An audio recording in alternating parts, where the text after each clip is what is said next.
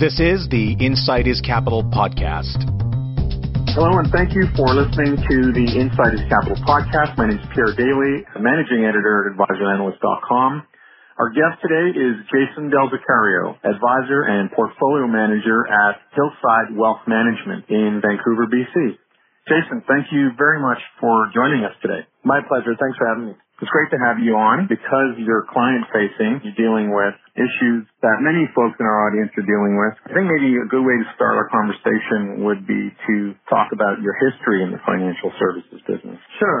Um, so my, my, my background, I think, is probably similar to most in that it varied, but, but a bit unique in that, uh, I actually have a degree in atmospheric sciences, uh, meteorology. So I studied, uh, the weather at university, but while I was at university, I, would read the uh, National Post, well, it was the Financial Post at the time that would be delivered at the Commerce Building, and I'd sit in the back of my class physics classes and pour through this stuff.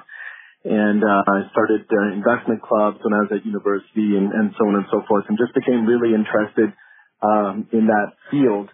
Um, part and parcel, my uh, my uncle gave me the Wealthy Barber when I was 15, and this this this concept of compound interest, making money off money, um, really captivated me. So when I graduated from university, um, I knew that I wanted to be a part. I knew I wanted to manage money. Um, and the very first job I took was at Investors Group, um, which, as we all know, is a large uh, financial services uh, company. And um, I was there for 10 years. Um, I uh, learned a lot. I think uh, starting a career at Investors Group is probably, uh, you know, not a bad thing that one could do in terms of, um, you know, cutting their teeth in this industry what I learned at Investors Group was how to be able to communicate a uh, you know a value proposition, um, namely being myself, being able to help somebody with their financial affairs. Um, we can argue whether the the product shelf at Investors Group is is in the client's best interest, and that's why I decided to move on. Um, but I have nothing bad to say about Investors Group. My time there was well spent, and uh, um, like I said, I think it's a good spot for somebody to learn in the industry. And nowadays, I mean, it's, I guess they're doing away with deferred sales charges. Um, but it was also a way for me to be able to build my book. I mean, I literally started, my very first paycheck, I'll never forget it, Investors Group was negative. So I literally started, uh, with zero dollars invested. And, uh, at least back in the day, one could build, uh, a practice because of the deferred sales charge, uh, model. Uh, now obviously that's a bit more challenging today, but you know, that was 1998 and, and it worked for me at the time. Definitely a, a very, uh, I mean, it's, I don't think, I, I think people who haven't been in the industry may not realize how difficult it is when you're getting started. Yeah, I mean, it's, uh, it, it was difficult then. I, I, I honestly couldn't imagine, uh, starting again from zero today. Um, whenever anybody asks me, um, what they, you know, what I would do if I had to start all over again. Um, my advice is, is relatively simple. I would either A, join a team and, uh, and sort of walk into a role in that, in that respect. Uh, or B, I would go to a bank branch, uh, become their, their branch planner or branch advisor or whatever they call it, treat the clients like gold, uh, and then after a period of, let's say, four or five years, uh, move out to the independent model and, and then take, you know, some of the some of the clients that you're able to take with you. Um, but starting from zero uh, with zero income or negative income, as it were, uh, I think would be very challenging in today's environment. How long have you been an investment advisor uh, slash portfolio manager? So I began my career in 1998 at the age of uh, 22, straight out of university. So I've, I've I've been at it for 22 years, and for the past 12 years, I have been a licensed portfolio manager. So even when I was at Investors Group, I started doing my CFA studies, and then I was able to uh, successfully pass those and uh, became a CFA charter holder, and then that enabled me to become an associate portfolio manager. Of course, that necessitated a move away from Investors Group um, because they're MFDA and selling mutual funds.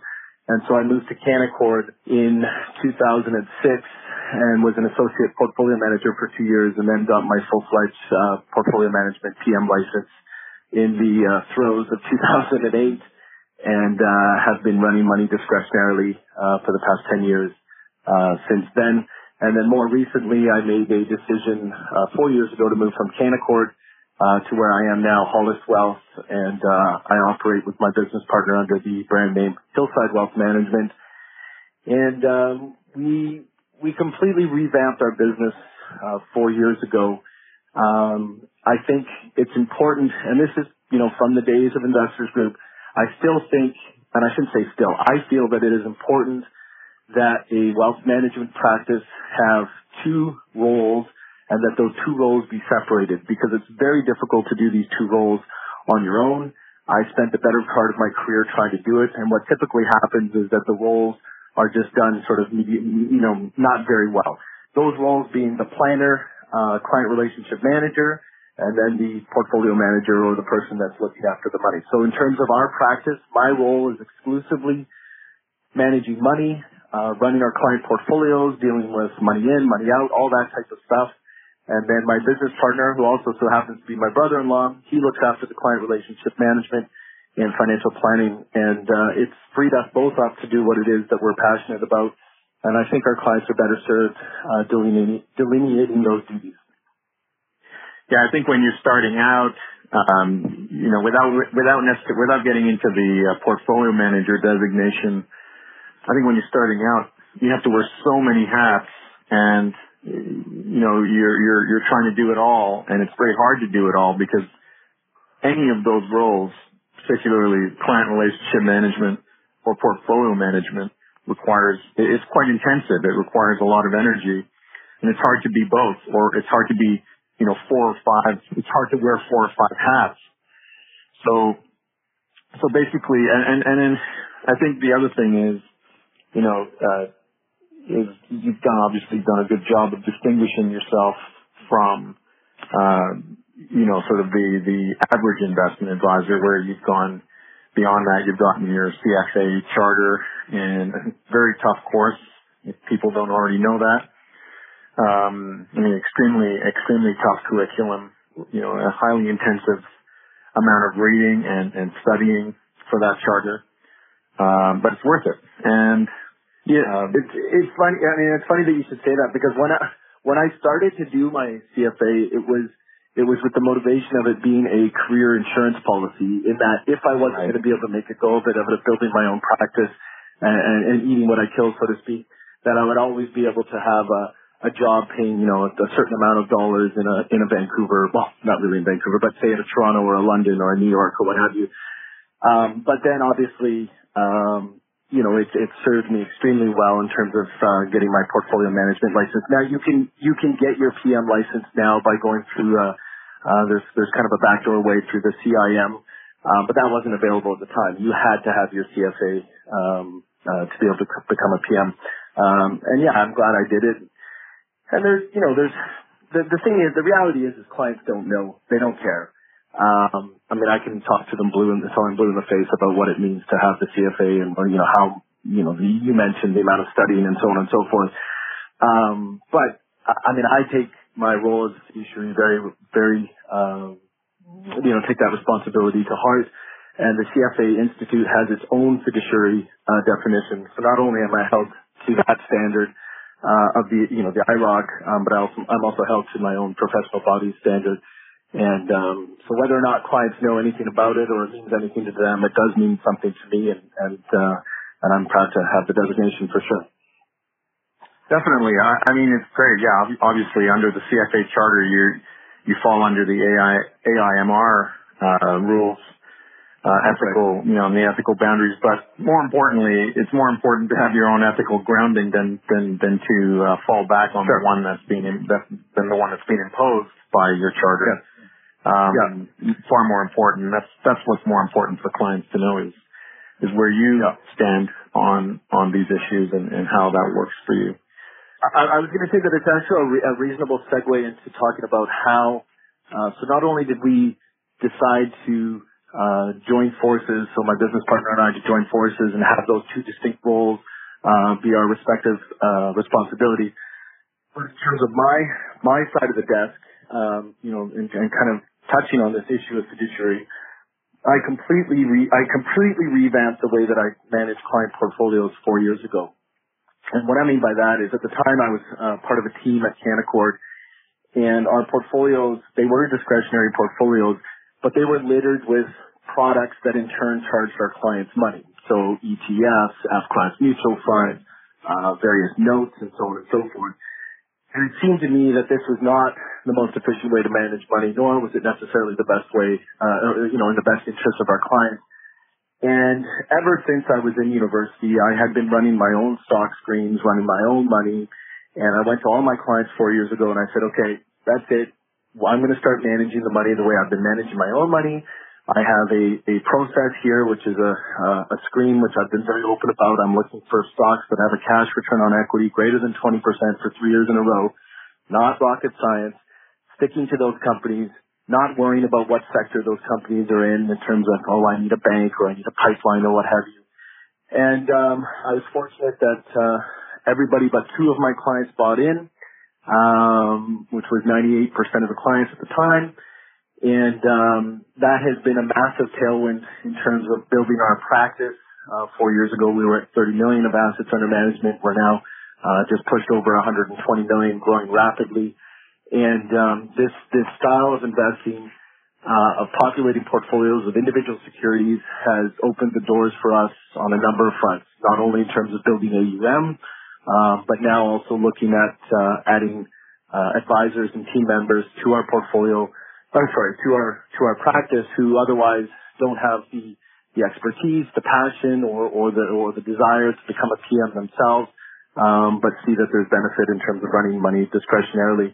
Uh, and that's all come down to the way that we are uh, managing money. So we've realized that by doing this, not only have we uh, improved the returns for our clients, um, made ourselves more referable.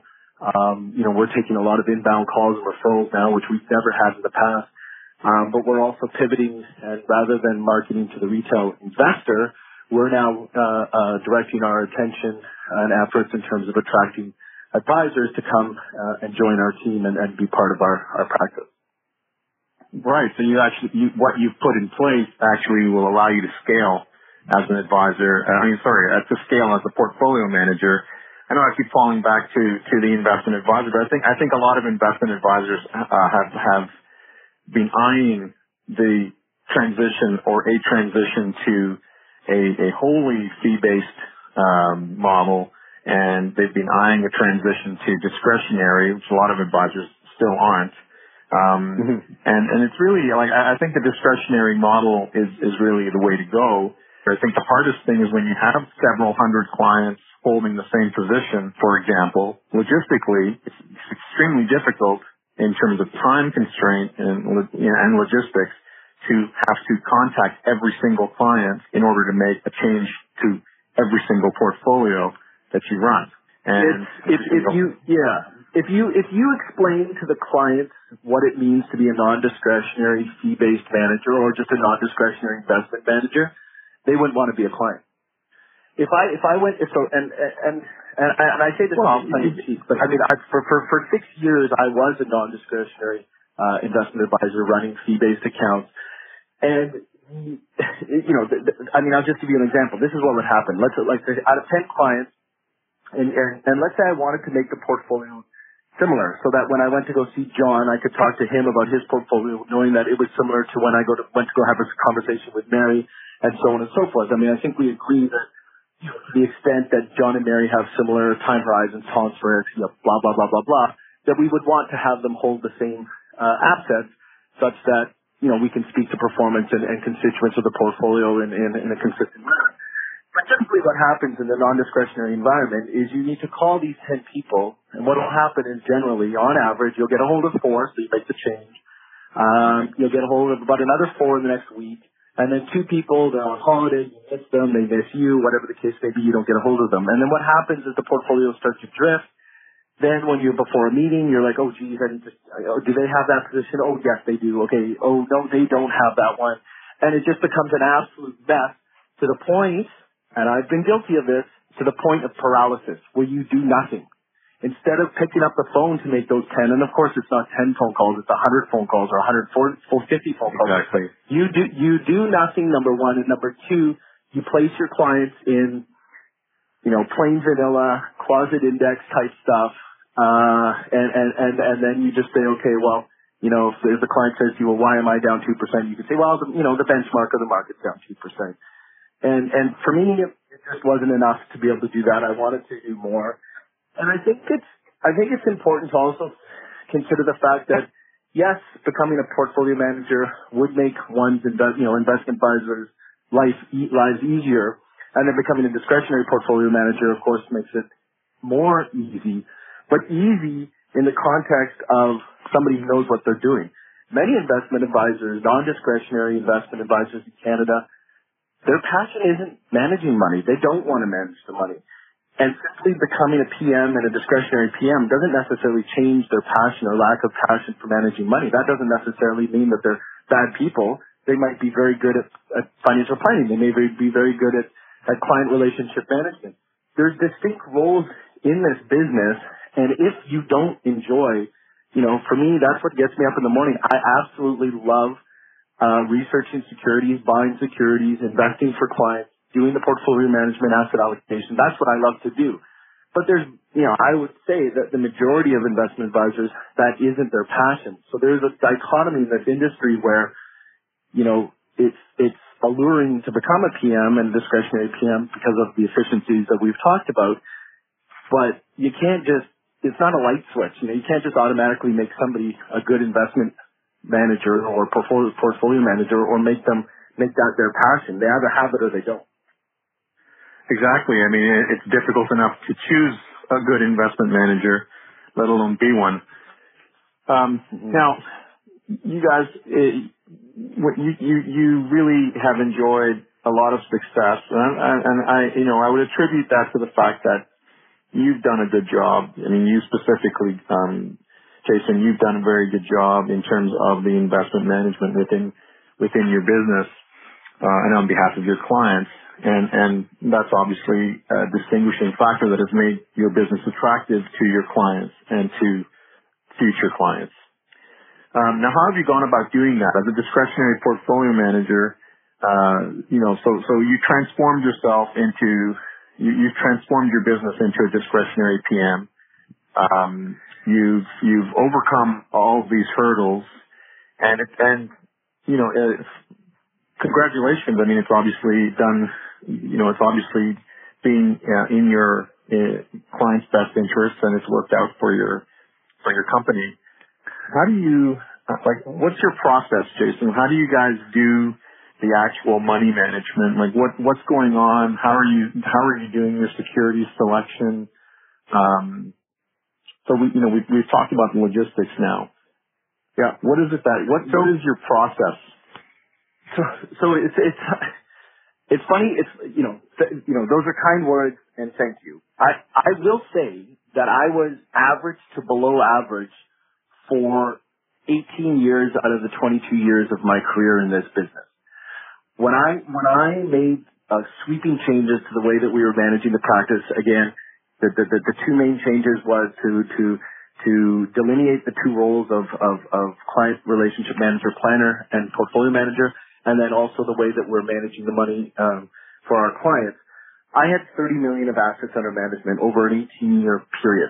So I'm not a particularly good salesperson. Um, I really hadn't found my way until literally four years ago at the age of 38. Now that might sound young, but I've been in this industry for 22 years.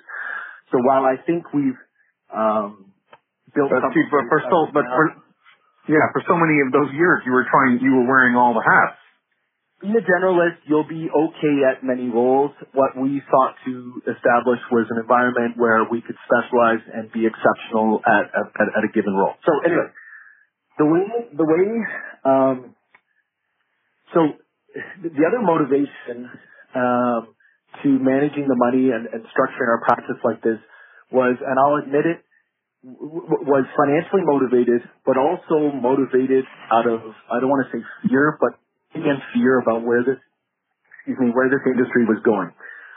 In my mind, if you are running money that is in closet index type fund product, when I say closet index fund, because I've said it a few times, if you're managing clients' assets that is in turn invested in a basket of Canadian securities that are representative of the index or a basket of U.S. securities that are representative of the index, and you're charging your clients two or two and a half percent, over an extended period of time, your client's rate of return is going to be whatever that index is minus two or two and a half percent. And at some point along the road, and we've seen this trend now is well established, certainly well established in the U.S.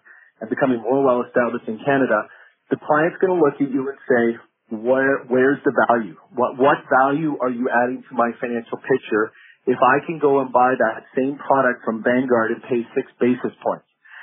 Then the advisor, and I've had these conversations, then the advisor is on their back seat saying, oh, well, you need me. Uh, I, I, I help, you know, I tell you when, how much to put into your RSP and I make sure that you don't do stupid things and, and all the things that we're taught to say, um, when the, when clients come to you with these types of and these were the conversations that I was getting sick and tired of having. And I said, right, if I'm going to be able to look at my clients in the eye and say, yeah, you know what? Your, your fee is one and a half percent, but here's the value that I've added. Yes, some of those non-qualitative benefits such as preventing you from doing something silly in 2008, selling at the bottom, you know, making sure that your RSPs are on time and you do the maximum and the TFSA and so on. Yes, that is, there is some value there. There's no question. But I wanted to be able to point at the bottom line on the client statement and say, well, here's the value. And it then becomes quite obvious as to how you need to manage money to be able to point to the bottom line and say, here's the value that I've provided you over and above the index return and the fee that you've paid us. And it comes down to the very simple fact that you cannot beat an index if you look like the index. And once you absolutely, absolutely, I think that's being that's being empirically proven, right? So 100%. 85% of active money managers don't outperform the index primarily because they're up against a 2% fee on an annual basis. If, if, the, if the expected rate of return is 7 or 8% and you're, you're, you're up against a 2% fee every year, that's 25% of the rate of return that you need to generate over and above the index just to justify the fee. And you can't do that if you look like the index.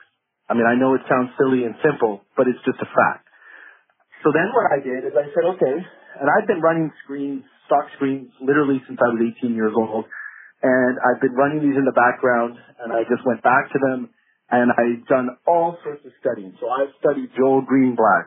I've studied Warren Buffett. I've studied Jason Donville, who's in Toronto, Veronika Hirsch. I've looked at all of these people who have a consistent ability, who have, who have demonstrated consistent ability of outperforming the markets. And I started to look at the commonalities between them all. And what became obvious to me is that you know, so Warren Buffett calls it wide moats. I like to invest in stocks that have a wide moat or a narrow moat.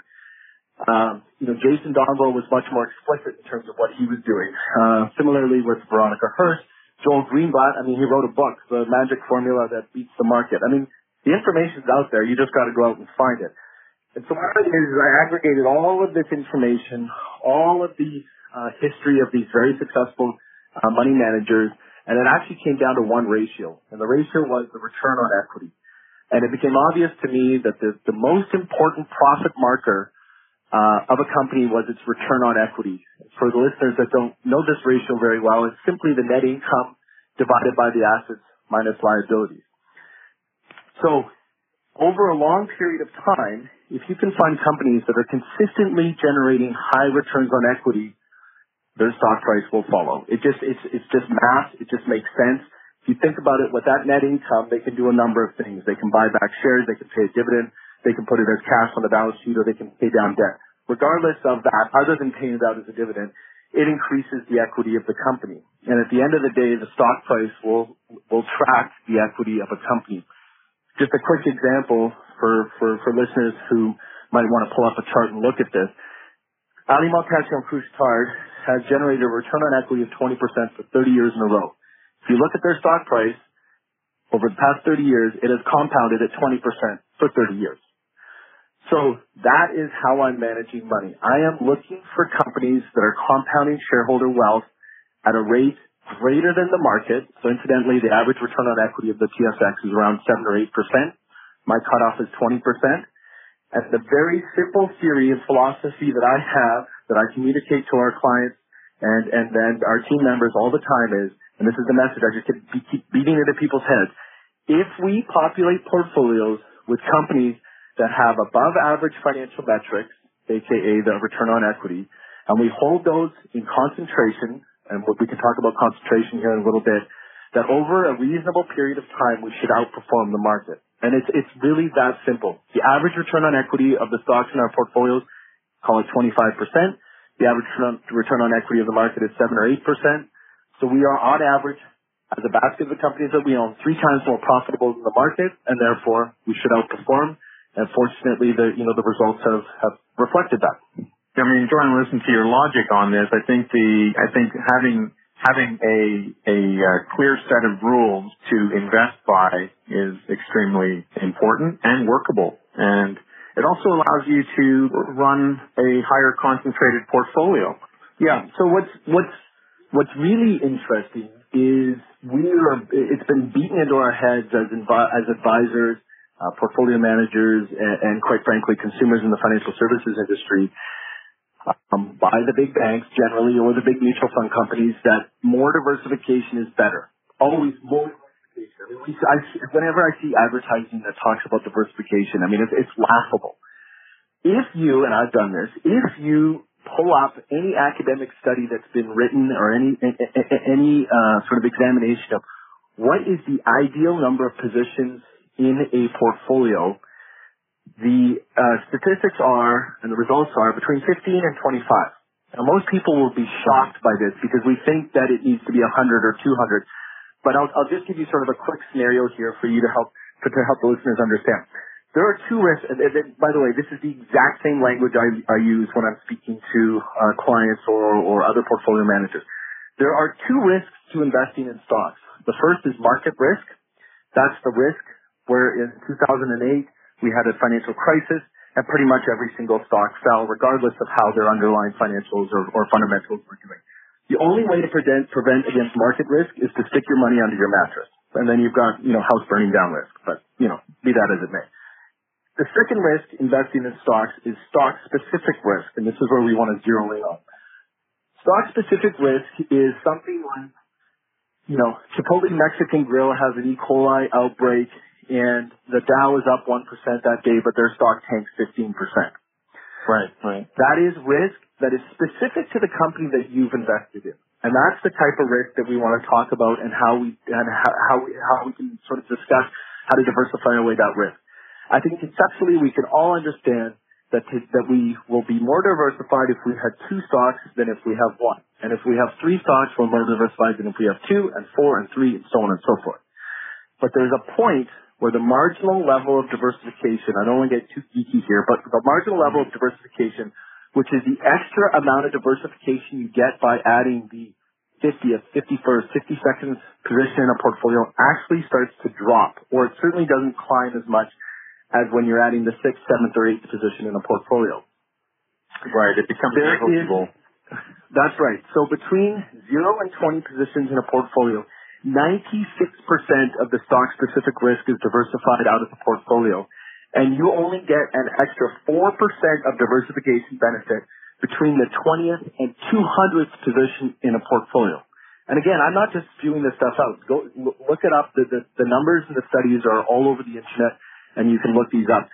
Now, this is a huge revelation for somebody like me because, and this ties in really nicely with my screen, Right now in Canada, out of 3,600 publicly traded companies, there are only 27 companies that meet my criteria, which as I mentioned is cash return on equity greater than 20% for at least three years in a row. 27 stocks. And what I'll often say to people is I'll say... That's very revealing. it is very revealing. And what I'll yeah. often say to people is I say, okay, what do I need to do? If, if, if the sweet spot for the number of holdings in a portfolio is 50 or 100, how do I get there? And everybody intuitively says, well, you'd have to say return on equity greater than 17% or not two years in a row, only two years in a row. So you would have to dilute the parameters or the strictness of the parameters so that more stocks fall through. And so not only are right. we running, you know, not only are we holding a basket of very high quality stocks, but more, more importantly of what we own is what we don't own. We don't own companies that have a return on equity of 2, 4, 5, 8%. We don't own companies that have a return on equity of 20%, but only for one year because they had a fast product or what have you. We are owning literally the very best. 0.01% of the market is what interests us.